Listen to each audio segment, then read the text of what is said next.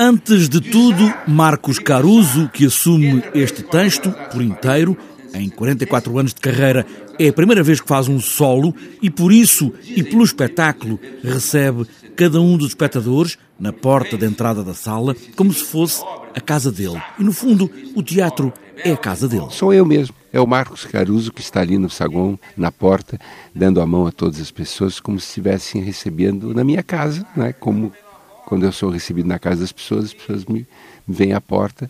Então é muito gostoso porque é prazeroso, porque eu converso com as pessoas, é, tiro fotografias se quiserem, mas ali é o ator. Já em cena, é um pintor francês que fala como se fosse uma palestra, talvez um stand-up de outro pintor, Philippe Dussart, que começou por pintar quadros clássicos e depois começou a tirar as imagens humanas e depois os animais até ficarem só os fundos desses quadros. Muito bem, senhoras e senhores, então agora com vocês a Mona Lisa. Amor, que bonitinha! Dispensa apresentações. E depois ele foi tirando mais coisas, tirando mais coisas até um dia em que ele faz uma obra, que isso eu não posso contar, mas o espetáculo está aí para ser.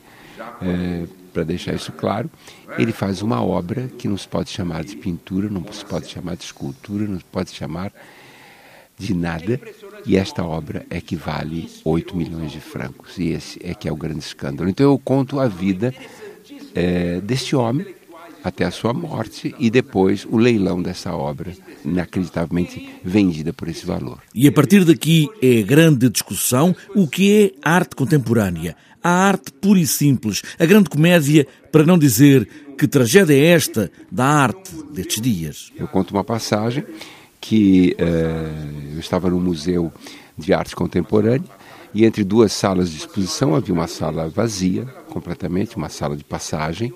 Uma senhora, sem querer, deixou cair um lenço. Quando ela voltou para pegar, tinha 90 pessoas fotografando o lenço da senhora, pensando que aquilo fosse uma instalação. O escândalo fica mais ou menos em segredo. A história tem vários contornos feitos a palavras, como se fosse uma palestra com várias imagens e um fim de obra contemporâneo.